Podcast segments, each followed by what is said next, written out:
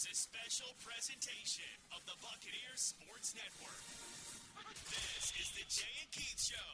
Two broadcasters, oh, two microphones, and one meticulously scripted podcast. You what? Just kidding. Get it? J K. You get it. That's what I thought was so funny. It's not funny.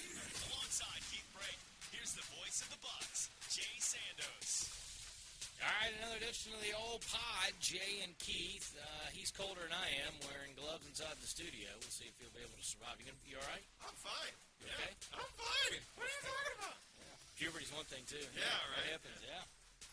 All right, so there's a lot to talk about. So uh, obviously with basketball season, we got to talk basketball, but the football world just keeps giving us stuff. Like As the football world turns, I wish you had one of those. I have. We had one of those uh, in Fargo. Je- Our, our, our voiceover guy, Jeff Lawrence. I don't know if you've ever heard of Jeff. Um, sometimes he is a non-attorney spokesperson. Uh, he does a lot of ads, um, and the dude ha- has like three houses, including a, a ranch in Newfoundland. Like the, he's, he makes a ton of money as a VO guy. But he did one for us uh, as the college football world turns, which was over the "As the World Turns" theme. Which, when we put this on YouTube with the FCS Fans Nation people, I think we'll probably get it get it demonetized and get them in trouble. So let's not do that. Agre- But we, agree. we got to have something. We need to have something because it just keeps going and going and going and going. Yeah, that's the. I mean, just at, at all levels. I mean, it wasn't just the news of obviously Nick Saban, and then okay, that's going to start a domino effect. Well, who's going to get that job? Who's interested? Then all of a sudden, you saw, you know, DeBoer gets it. He moves from Washington. Then who's going to fill that job? And now there's a tra- and then other standing head coaches then join the staff of Alabama, and so those are head coaching. Uh, Think I mean, about think about the openings, and, and I really think this speaks volumes to the legacy that Saban left, and also to the attractiveness of Alabama. The openings that the Alabama job has created, in addition to Saban's retirement, Washington, Arizona, San Jose State, which is currently open um, because Arizona filled with Brent Brennan, and Washington, of course, filled with Jedd Fisch. Um, South Alabama, because Kane Wommack is now the DC in Tuscaloosa, and uh, Buffalo. Just five other FBS jobs opened up because Nick Saban retired. So it's what uh, is 131 team or 132 teams now in FBS. Let's call it 130. Six out of 130. 4.6 percent of all FBS head coaching jobs opened when Nick Saban retired. Just one guy. And that's a ripple effect. Right, and so then you know even on the FCS level and the Southern Conference specifically, right? We had the the late uh, news that of course Mercer lost its head man. Drew Cronic goes to be the offense coordinator at Mercer. Something and Mercer Maybe. had to fill a gap. Where did I say? You, he said he was the offensive coordinator at Mercer. Oh, head coach at Mercer going to you're right, the offense coordinator Yes. at Navy. Um, And can I say, um, hats off to a great dude. Jay Guillermo is now the O line coach at Navy, who was the offensive line coach for ETSU in the 2023 season. He was gonna go to. He got. You know, obviously the whole staff got let go here. He was gonna go to Mercer. Cronic goes to Navy. He takes Guillermo with him, and uh, now he and his wife and their daughter get to uh, they get to hang out in one of the I, one of uh, my favorite towns. I love Annapolis. I think it's cool. Um, the campus is gorgeous. Uh, it's it's awesome, and they're gonna love Jay. I think he's gonna do a really good job there. But, I mean, it's okay. It's kind of garbage. It's booty. well, yeah. I mean, if you're nestled in the mountains of upstate New York, I guess that's that's got its own appeal. It's a very special place. But I haven't been to West Point, and I have been to Annapolis, and I loved Annapolis. Well, I hope he hope he wins uh, most of his games. Uh, Except the last one. that's Except the last one. The la- Ah, gosh. Uh, and Mercer, we'll, we'll get into it in a little bit, but uh, Mercer uh, has already made a hire. They made a hire this morning as we take this podcast on Thursday, January 18th, which is the day after ETSU men's basketball at Wofford. And I don't know if I need to say any more than that, but I will. Uh, the Bucks uh, up late. Wofford comes back, throws a pretty spectacular last ditch effort at ETSU. Bucks have chances to seal the deal and then keep it close and then keep it in a position where they could win it with one shot. I guess still could have won it with one shot right at the end, but they ultimately come up short 75-73. It's E ETSU's fourth straight loss. And, and I thought a good decision late. I thought, you know, they were they being Wofford kind of selling out for the three. Uh, Peterson, OQ had a you know head and shoulder by a big man, and you like to think he's going to win that battle every time. But give credit, um, you know, because making up a lot of ground and swatting the basketball away. Uh, I'm drawing a blank. Why am I drawing a blank on the big guy with the weird mustache? He did not have the best hair on the team. Chase Martin. I couldn't tell. Let me ask you this, and then I'll get back into it. I don't know if you saw any of the highlights of the game. Was Chase Martin trying to land the part in Joe Dirt or the new Red Dawn movie? I couldn't tell because, but it was spectacular. And since we've talked about this at length, I do not have uh, hair whatsoever and haven't, so I am kind of like, you know, I do poke fun in a way, but also it's like a secret jealousy that I just can't. It just kind of like frizzes out, right? Oh my gosh! And, and it was the headband, and it was like the mullet coming out of the back with the hair that Yeah. stood high, almost like you know, like an aerosol can. He, he's the lead in Red. Dawn 3. Uh, that's what I would 100%. see. That's where I went first, and I, I actually thought about Red Dawn this morning, just a random one-off. I don't know why I even thought of it, but I was like, yeah, the you know the first one was kind of okay, and it you know it it kind of uh, fed into or fed off of you know a common fear in America of war with the Soviets, but the the the, the one that they made like three or four years ago is terrible. It's so bad. yeah, not a fan. Not a No. fan. Uh, Kyler um, Filewich was who I was drawing a blank of. Okay. So Filewich was able to make up a lot of ground and block the shot, ultimately saved the game uh, for the Terriers. And if I would have picked any guy on the court to give a step to Peterson and be able to make it up and block a shot, he would not have been the guy to do it. But sometimes adrenaline, sometimes it's all about championship plays. And I think that's, you know, and ETSU's played in some tight games, but you're talking about five games consecutively for Wofford, four or less. They are four and one in those. That's now their four wins, a combined six points.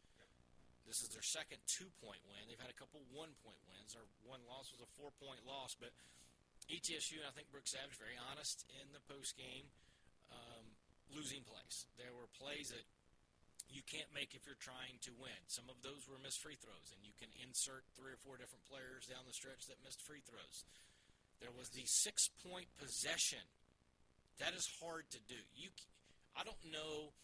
I have been calling many games where ETSU has been up four, unfortunately, and foul the jump shooter shooting the three and give up a four-point play.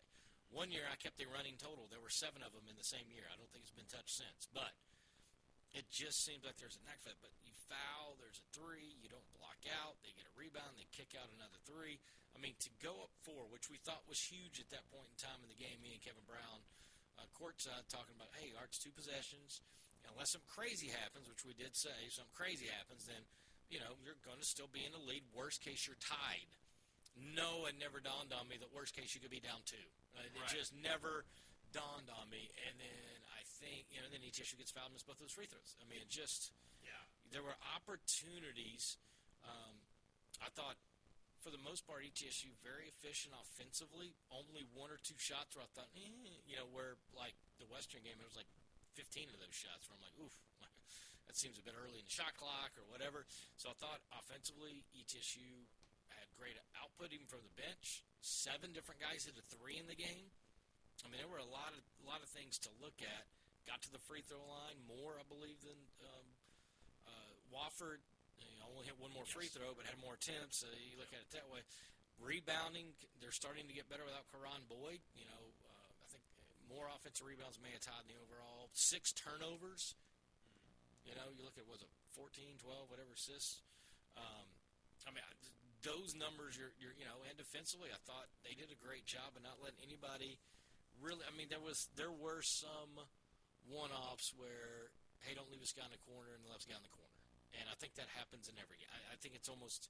I mean, you could play perfect game where that doesn't happen, but there wasn't a ton of blown assignments. But I will say, when there were blown assignments, Wofford, I don't think missed, maybe once, but when there was a blown assignment, Wofford did a great job of knocking those shots down, but you know it's a situation where ETSU clearly has been in some tight games and been able to win those as of late. Wofford has played tight games more recently and won those and continues to win, and so Wofford's sitting pretty at four and one right now. What does it mean to learn how to win? Does that mean like define define that? What what are the things that you have to do to win? Because when you talk about learning how to win, you're talking about closing out tight games. You need to hit your free throws. You need to be sound on defense, and you need to be successful on the glass. And ETSU was none of those things in the last two and a half minutes of that basketball game and that's why they lost the game. It's execution.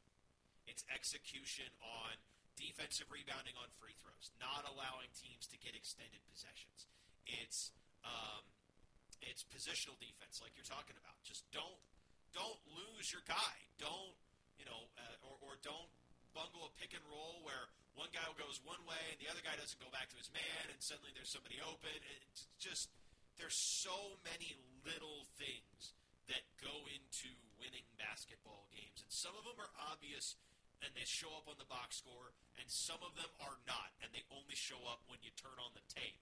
And this team seems to be finding all of those little things that you can trip over to cost you a game late, and they're they're going from one little divot in the pavement to a sinkhole the size of Belize under the feet of this team. Because that's four straight now. It's going to be really challenging to dig out of this hole. I mean, I, I've talked to people that are already anxious about playing on Friday night in Nashville.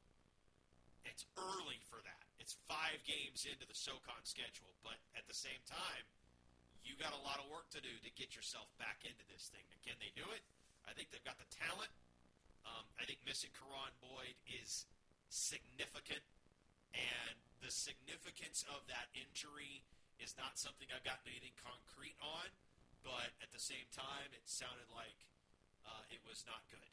So uh, I'm not super optimistic that this team is going to have a real opportunity to figure things out with KB in the lineup. They're going to have to do it without him. Uh, and, and if he comes back in the near future, hey, great. But um, you know, overall, this team's just got to execute. They got to execute the little stuff. And if they do that, then they win this game and they snap that skid. And you're thinking, all right, we're going into chat with some momentum.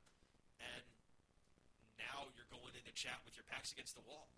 I guess you can spin it that way too, but I, I would rather have the win going into Chattanooga, feeling a little bit better about myself, than needing to beat Chattanooga at home to just just to get back in the SoCon fight. Because the Mocs are what they're two and two, three and two, Mocs are three and two. three and two, Furman's three and two. and they're gonna they're gonna round into four. I think this is a four-team SoCon race. I don't know that ETSU and Chattanooga. I think I mean they could get hot and go on a run, but I, I think it's going to be down to Samford, Western, UNCG, and Furman.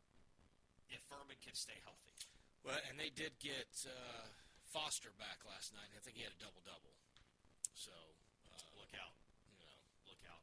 and VMI gave up another hundred plus on the board again. Um, so Citadel and VMI 0 and five, Mercer ETSU one and four, and then there's already a two game gap between you know the top six seeds and the bottom four because Chattanooga Furman's each at three and two, and then you got Samford sitting all alone at five and zero with the big win over Western Carolina, West Carolina, UNCG, Wofford all at four and one. So. Uh, Is is Samford the best team? Because it felt like last year about this time we were talking about Samford, saying, "Wow, there's a lot of talent there." You know, with Glover and, and the whole guard group that they had, and I think Jermaine Marshall was coming off the bench, and you're like, "Wow, that's good." And Achor Achor was, I mean, the guy that dropped whatever 36 on Western Carolina on Tuesday, he- wasn't as much of a factor in that in that lineup. Now he was in the rotation and he played steady minutes, but he wasn't a guy that you looked at and go, "This is the X factor." But this year, he has been the X factor and then some. He's like the X squared factor for Samford. He's been spectacular, and he knocked down a ton of shots and a ton of threes in Tuesday. And they're doing this with, and Marshall's hurt. They're doing this without Marshall being on the, the floor. So the, the short answer was I kind of felt like Samford had an edge on Western just because they have a little bit more post presence going into that game. None of that changed. Obviously, no one saw, I don't believe no one saw Chor Chor going absolutely bonkers um, the way that he did. And, you know, they Western dared him to hit threes, and he did. And I think if that continues, then you know, and I think that's one of the things. Though, if you talk to Justin Gray, and you say, "Hey, pick what you want to do defensively, and if they hit him and you beat you, you shrug your shoulders and go, they're better than me that day." My guess would be, well, a Chor Let's let's make it short. Right. Take twenty seven footers. Yeah. Right, and you know, and it worked out at that point for Samford. But yes, I think you know uh, it does have a little bit of that feel last year where you felt like Samford was the best team, and then all of a sudden they had the weird non-conference loss to the NAIA school, UT Southern. and and then they they dropped a couple of Pulaski games, turn up. and then uh, so it, it you know uh, it's interesting, but they they got a lot of depth. Um, Marshall's only played nine games. You know, I do not know his injury, but if he comes back, that certainly gives them a you know a, a critical piece, a guy that was predicted all league, um, a guy that we thought was probably at, shafted on the first team last year, or was not on the first team last year, and I feel like he was one of the best, com, you know, kind of all around complete players last year. Yeah. So, yeah, I mean the standings are interesting. I, I think Wofford's one of those you can you can talk away. You know, if you played the who, who didn't belong up there, you could. I, I guess you could talk away Wofford because their four wins are uh, the four teams in the bottom of the standings: ETSU, Mercer, Citadel, VMI, and so their schedule gets tougher. Where I guess you could say, you know, ETSU and Mercer, the things going for them as they get a chance to to play the Citadel and VMI coming up, and Yes. maybe they can stack some wins as as a team like, you know, again ETSU can knock off Chat and do some more. But for ETSU, I mean, lose four in a row, you got Chat, you got Samford around the corner. Uh, I mean, it's yeah, got- got some work. To, although they do get Citadel and VMI, still got a little bit of uh, uh, work to do here uh, in progress, and not that far off, but they got to figure it out quickly. It's the SoCon for you. You're swimming with sharks. All right. I'm very unfamiliar with the bumpers. You are. That shows. I've already. See, I, I kind of wanted them to be like the fade up things, but then I didn't do that. So Gain and high, baby. Stuff just works. It just works or it doesn't. However it works. Uh, let's talk women's basketball. With SoCon and that picture and ETSU and Chattanooga will go at it for first place in the Southern Conference on Saturday afternoon at the Roundhouse. After ETSU got off to a 2 0 start with wins over. You good? I thought it was over. It's not over. It's over now. It's over. Win, wins This over is see. I knew I should have said on that side. wins over Samford and Mercer in the opening weekend. There are three 2 0 teams in the SoCon Chattanooga, ETSU, and UNCG, which look like the three best teams in the SoCon after non conference play. So, no surprise, those three teams took care of business. Yeah, I'm still still think it's a two team race for obvious reasons. Uh, UNCG every time I think, well, maybe not. They just they, they churn out some dubs, and you know I think that's the one thing about them. It's it's almost like every time they have expectations, they being UNCG on the women's side, they just kind of stumble and falter, and then after a couple years of no expectations, they churn out a 20 plus win season, and Trina Patterson's got them battling for a Southern Conference championship. And I, don't know why that is, but it just it feels that way. That about every second, third year, you know, Trina Patterson can get them going in the right direction. And then there's like a year where it's like, a, you know, they had injury a couple years ago. Now they did. They had two or three injuries that just kind of stacked up on them. I don't think that's her fault. Just one of those deals. But they certainly have been very good this Jake. Graham, uh, Jake Gamble has been um, a revelation for them. You know, the UNC Wilmington transfer is top five in SoCon in scoring. She's been really, really good. Not surprised to see Isis Grady's name high on the scoring charts as well. Uh, that's a team that has just played really good defense, though. Uh, There, there haven't been a lot of teams in the SoCon with a true answer for Khalees Kane in the post. And so she's able to get rebounds basically whenever she wants them. Uh, she's at one of the four players in the league averaging a block shot a game. Uh, and defensively, they seem a lot more solid than they were last year. I think that's the big difference with this UNCG team versus last year's UNCG team. And that's why they're going to be in the fight near the end of the season. I think they've still got a shot uh, because they're an ETSU. I don't know where, ETSU is now in scoring defense, but uh, uh, is 10th in the country, 52.7 points per game. And they held Furman to 55. They held Wofford to 58. Um, so those are, yeah, ETSU's 13th, right behind them, basically. So that team has played really good defense. I think they've got key players in good spots. I don't know how much depth they really have. That could be the question: is if they can stay healthy, if they can avoid major injuries, this could be a good basketball team. You could say that about a lot of teams. You could also say that a team that doesn't have either of its two primary ball handlers probably shouldn't win its first two conference games. But ETSU did that. They beat Samford and then they beat Mercer without Kendall Foley and without Jalea Cotton. They had Neve Brown bringing the ball up the floor primarily against Samford. Against Mercer, it was Brown and Moore, uh, Courtney Moore, and then Brown got hurt, and Moore had to do it, and Moore had a tough time doing it, but kept the Bucks just did just enough, and the Bucks were so efficient offensively that they were able to get everything that they needed to win the basketball game.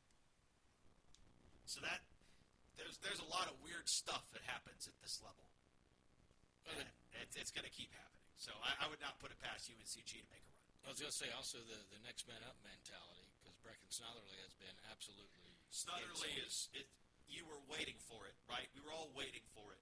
Here's a prized recruit, 30 a game as a senior at Eastern Randolph High School, leads the state of North Carolina in scoring in 22-23. She comes in, sees some flashes. She can get to the rim a little bit. She's decent off the catch, uh, just just attacking. But you're saying, all right, where where is the where's the turning point? When is it going to go? Because she's clearly working hard, but it's not turning into points. And then against Coker, when uh, Jalea got hurt and had to come out, they, we saw a little bit more of Snotherly, especially in the second half. She got to double figures for the first time, and then that just seemed to be the aha moment she needed because she went off against Samford. She had 10 in the first half, finished with 15. She had 13 against Mercer, and hit some big shots early in that game when the Bears got it out to double digits. You think about that. Mercer led that game by 11, 12 points at one point in the first half, and you're thinking, well, no point guards is finally going to catch up to ETSU. This is going to get away from them. Neve gets hurt, uh, where the uh, player, I think it was uh, Keontae Downs, I think it was, stepped on her foot, and you're thinking, okay, well that's bad, and and this is finally going to catch up with ETSU. And then the Bucks go on an 18 to two run to end the half, and they take the lead into halftime. And you're like, well, okay, maybe not. They just riding that roller coaster. But Snotherly has been a major factor for ETSU. Another player I've seen a lot of maturation from the last couple of games, in particular, is Megan Downing, who seems to be turning a little bit of a corner. She's putting the work in. She's been putting the work in. She's been putting the work in through injuries. You know, she had a um, partially torn labrum in her hip. I think she, she talked about that last year. She was basically playing on one and a half legs, but the team needed her when uh, River Rufus Milner went down with the ACL tear against Samford.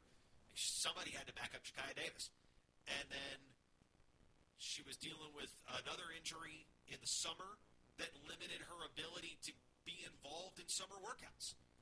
But now she's starting to feel better. Her body's starting to cooperate, and I think you're seeing a player that maybe isn't going to be, you know, an, an elite jump out of the gym athlete or uh, anything like that, but can just be a solid player that can give you 10 to 12 minutes off the bench and maybe 15 and I think she played significantly more than that against Mercer because Jakaya Davis got hurt.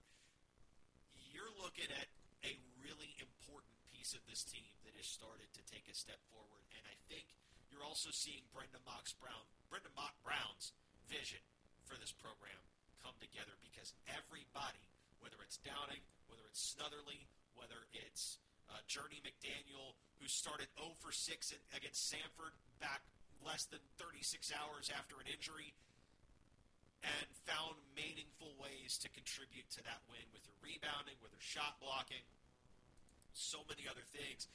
Everybody contributes something to this team's wins. And when you do that, you greatly increase your chances of winning a lot of basketball games.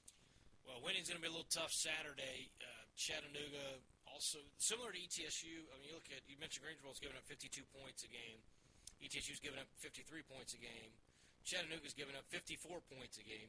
The biggest difference, though, Chattanooga can score it pretty easily. They're as a team for the season, they are shooting 46% from the field. ETSU's under 40%. Their top couple players, Jada Gwynn, Raven Yeah. Thompson, they're both shooting over 50%. Hannah Korn is shooting 51% from the field and 50% from beyond the arc, and she's taken 76 attempts. Yeah. So there, there's an inside out. Those are the, the, the, the that, those are the three that make them go, no doubt. Matter of fact, Gwen and Thompson each went for 20 last time out, and Korn was knocking on the door like 16 or something. So- Well, you remember Yaz Waziruddin was their big scoring option last year, and she was a really, really good shooter. But she didn't. She wasn't necessarily the the facilitator, the playmaker that Jada Gwynn is. Gwynn has unlocked something in their offense and just made them way more efficient in general with the possessions that they do get. And they play, they don't play very fast. Um, but it's no surprise that the player who was the OVC tournament MVP shows up in Chattanooga and delivers in a big way for them with an immediate impact. And that's what makes this team so good. Is Shawn Poppie has now used the transfer portal in consecutive seasons to go get a star that can give his team buckets when they need it. But I think Gwynn is on another level compared to Waziruddin a, a season ago. Um, they don't maybe necessarily, I don't think, have the same size in the post that they did last season uh, because they graduated their their primary big that had been there for a million years. Uh, but at the same time, Raven Thompson is all you need on the interior. She is just an absolute terror, uh, and she has the ability to slip past any defender uh, and does basically whatever she wants uh, a lot of times. And did she? That's what she did against ETSU. She did whatever she wanted against the Bucks in the SoCon tournament last year, and that resulted in ETSU getting blown out in a game where they really feel like they did not put on their best performance. Abby Cornelius was the player I was thinking of that graduated. Um, she's not there anymore, but I don't know how much you really need that size when you've got a player that can just score at will. You've got really two players that can score at will, but one on, on the inside that can score at will the way that Raven Thompson can at five foot ten. That'll be two o'clock. Keith will be with the women. And Yes, we'll call that game traveling down there, uh, hoping to celebrate my 34th birthday with a win at the Roundhouse. There's not a better way to celebrate a birthday than a win at the Roundhouse. No, uh, That one never happen for me. yeah, it's it's right up there. Well, yeah, because you were born in the summer, right? April, but April. No. still Uh, not still not getting a game in the yeah. Roundhouse. I was gonna say you, you probably celebrate your birthday with like a nice steak and a glass of some dark beverage of some Well, distillation. Uh, yes, the the best birthday story I got my 40th birthday. Okay. Okay, you ready? I celebrated on the seventh green at the Masters on Saturday because I actually won the random draw, which Nice. nobody ever wins, and I got two. Actually, won the random draw. First time I ever put my name in, so everyone's horse cussed me because everybody's been putting in for like 20 years, never gets it. and actually got two tickets on Saturday, which was actual April 8th, my birthday, and I was actually uh, Chris Timmerman former ETSU player, big on Twitter, uh, Yeah. supporter of the Bucks, actually gave me some tips on like because him and his family have gone every year. They're kind of grandfathered in the tickets, so he had kind of given me the hey, you if you've never been, here's where you need to go to see the best action, set up a chair, all that. So uh, it was great. I was ready for Rory to uh, walk right by me so I could yell something about Fred Warren, but then he double bogeyed, and I thought better of it. So, No, so I did not did not um, did not do that. Ernie Els literally stepped over me because he's a large man, and uh, he also had a large number. And instead of walking the path you're supposed to, do, he literally just cut through the crowd. And there is a Georgia State trooper with every one of the groups. And to say that whenever guys cut through the crowd, the troopers lose their mind, as as if golf crowds are are ruckus and gonna like tackle these guys Yeah, or whatever. Like it, it is amazing to watch these troopers in full gear, you know, uh, trying to hurdle stuff and go one way or another. But uh, that was the best birthday story I got, uh, 40th birthday. But I will trade it for a win in the roundhouse if I could. Yeah, I don't blame you. That's a that's a good one though. My, my best birthday story is um, I think I, I did a UConn women's basketball game and they won by like sixty, and then I went home and drank an entire bottle of Merlot and watched Star Trek Four. And that was just a With nice, a cat? Nice. No, just me. Okay. This was pre-cat. Just a nice, quiet night in, doing the things I loved. Covering basketball, covering lopsided basketball wins, drinking a little bit of vino, and watching Star Trek. And Star Trek 4 is my favorite one. Wrath of Khan is probably like the, the best one, but 4 is my favorite. I love it so much. It's like a big Star Trek episode. There's no real bad guy. Uh, the antagonist is ecological disaster. I, I just, I, don't know. I thought it was, it was good. It gave all of the characters chances to be heroes. It, I, I loved it. You'll never guess what I love to watch. Um, Southland Conference football. Or the portal. I mean, kind of one and the same these days, isn't it? But this isn't your normal portal watch. This is a coach portal watch. Coach portal, that we, uh, we kind of started because, as you mentioned earlier, as we came on the air, there was coaching news in the Southern On the Conference. like it's live radio. True, The true. habits never die. They don't. They never die. But Mercer did go back to the well, sort of.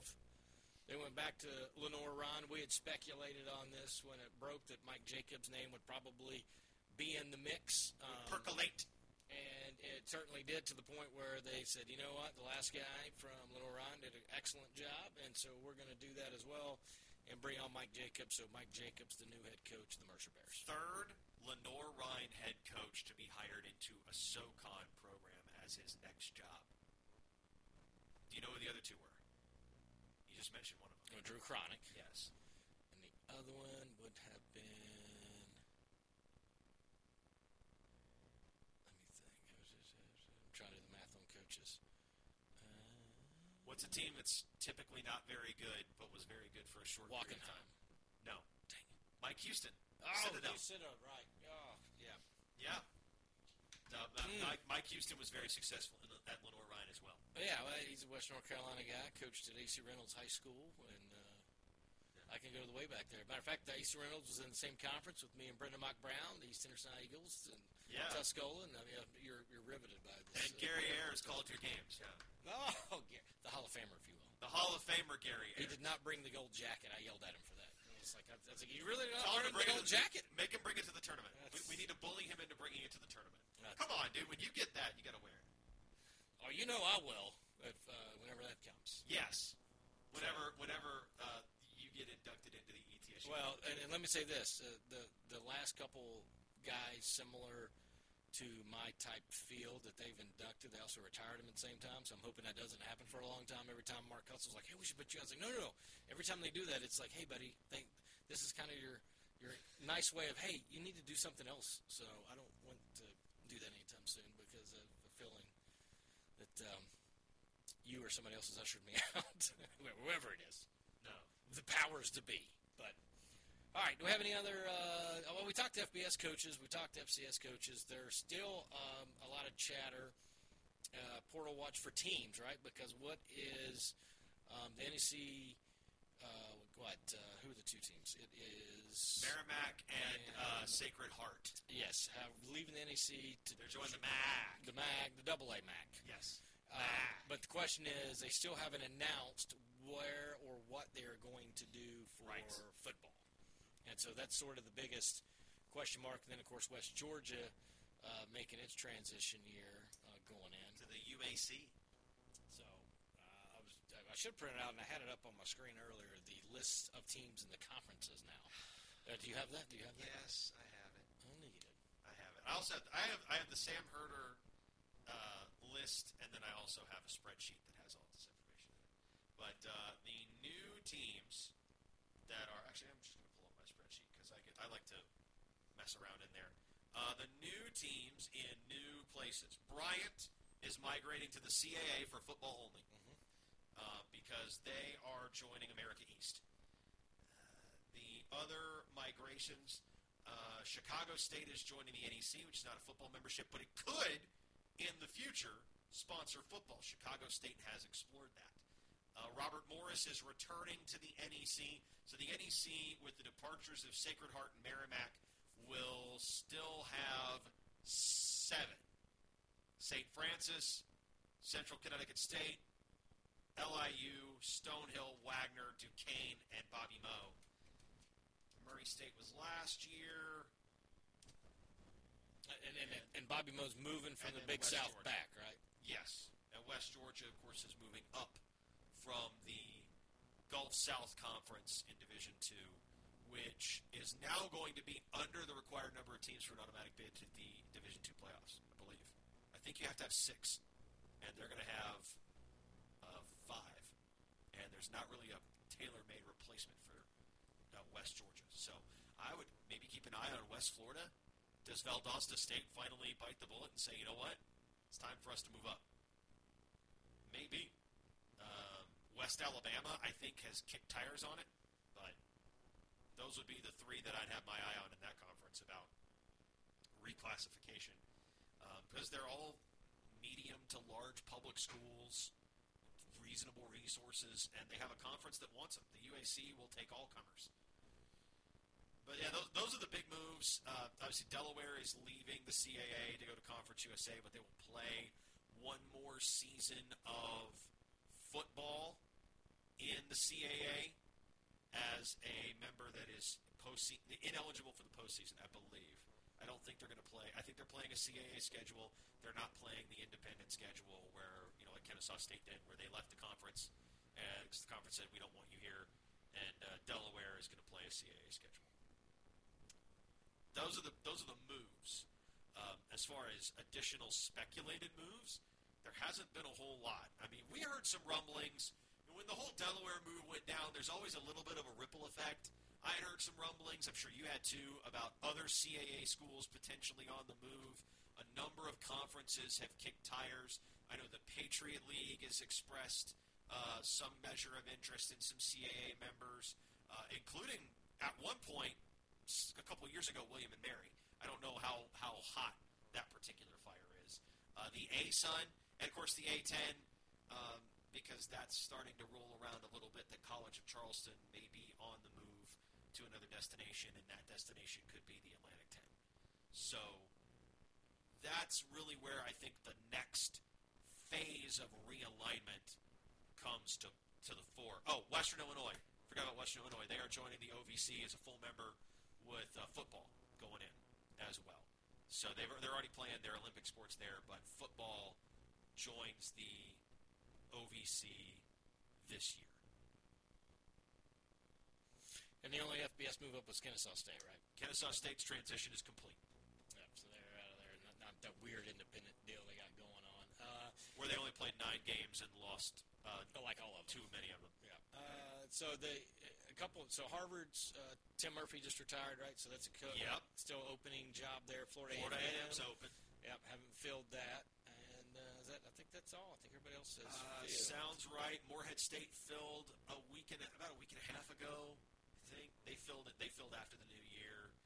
Um, Grambling, I believe, is filled after they fired Hue Yes, Jackson. Morehead State got Fairmont State's coach Jason Woodman. Yes. correct. Yes.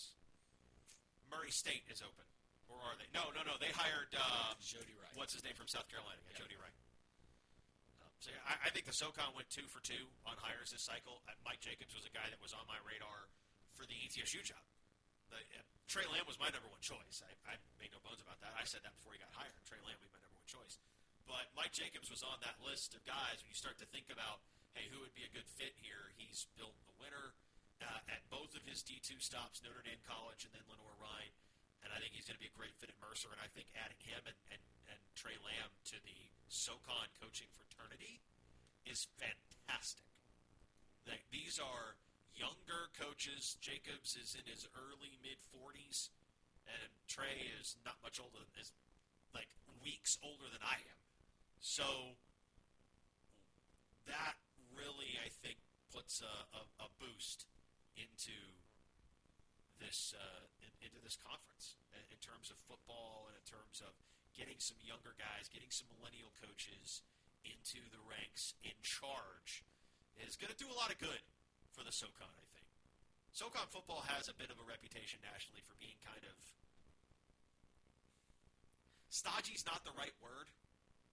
Um, dusty, maybe. It's a little old school, um, quaint, maybe.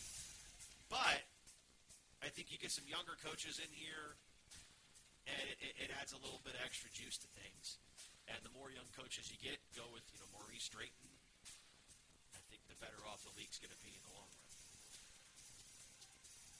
Well, I think certainly SoCon's been able to get national seeds lately. They've been able to at least win and get to some games. They've still not quite got over the hump yet, um, although a little closer.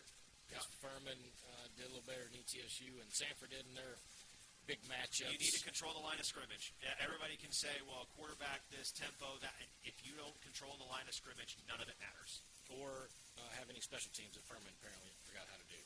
That too. Can't return. Yeah, can't can't cover kicks apparently. Yeah, there we go. You can cover kicks and be a national seed, but you can't tune a fish. Can't keep fighting. Go be chat.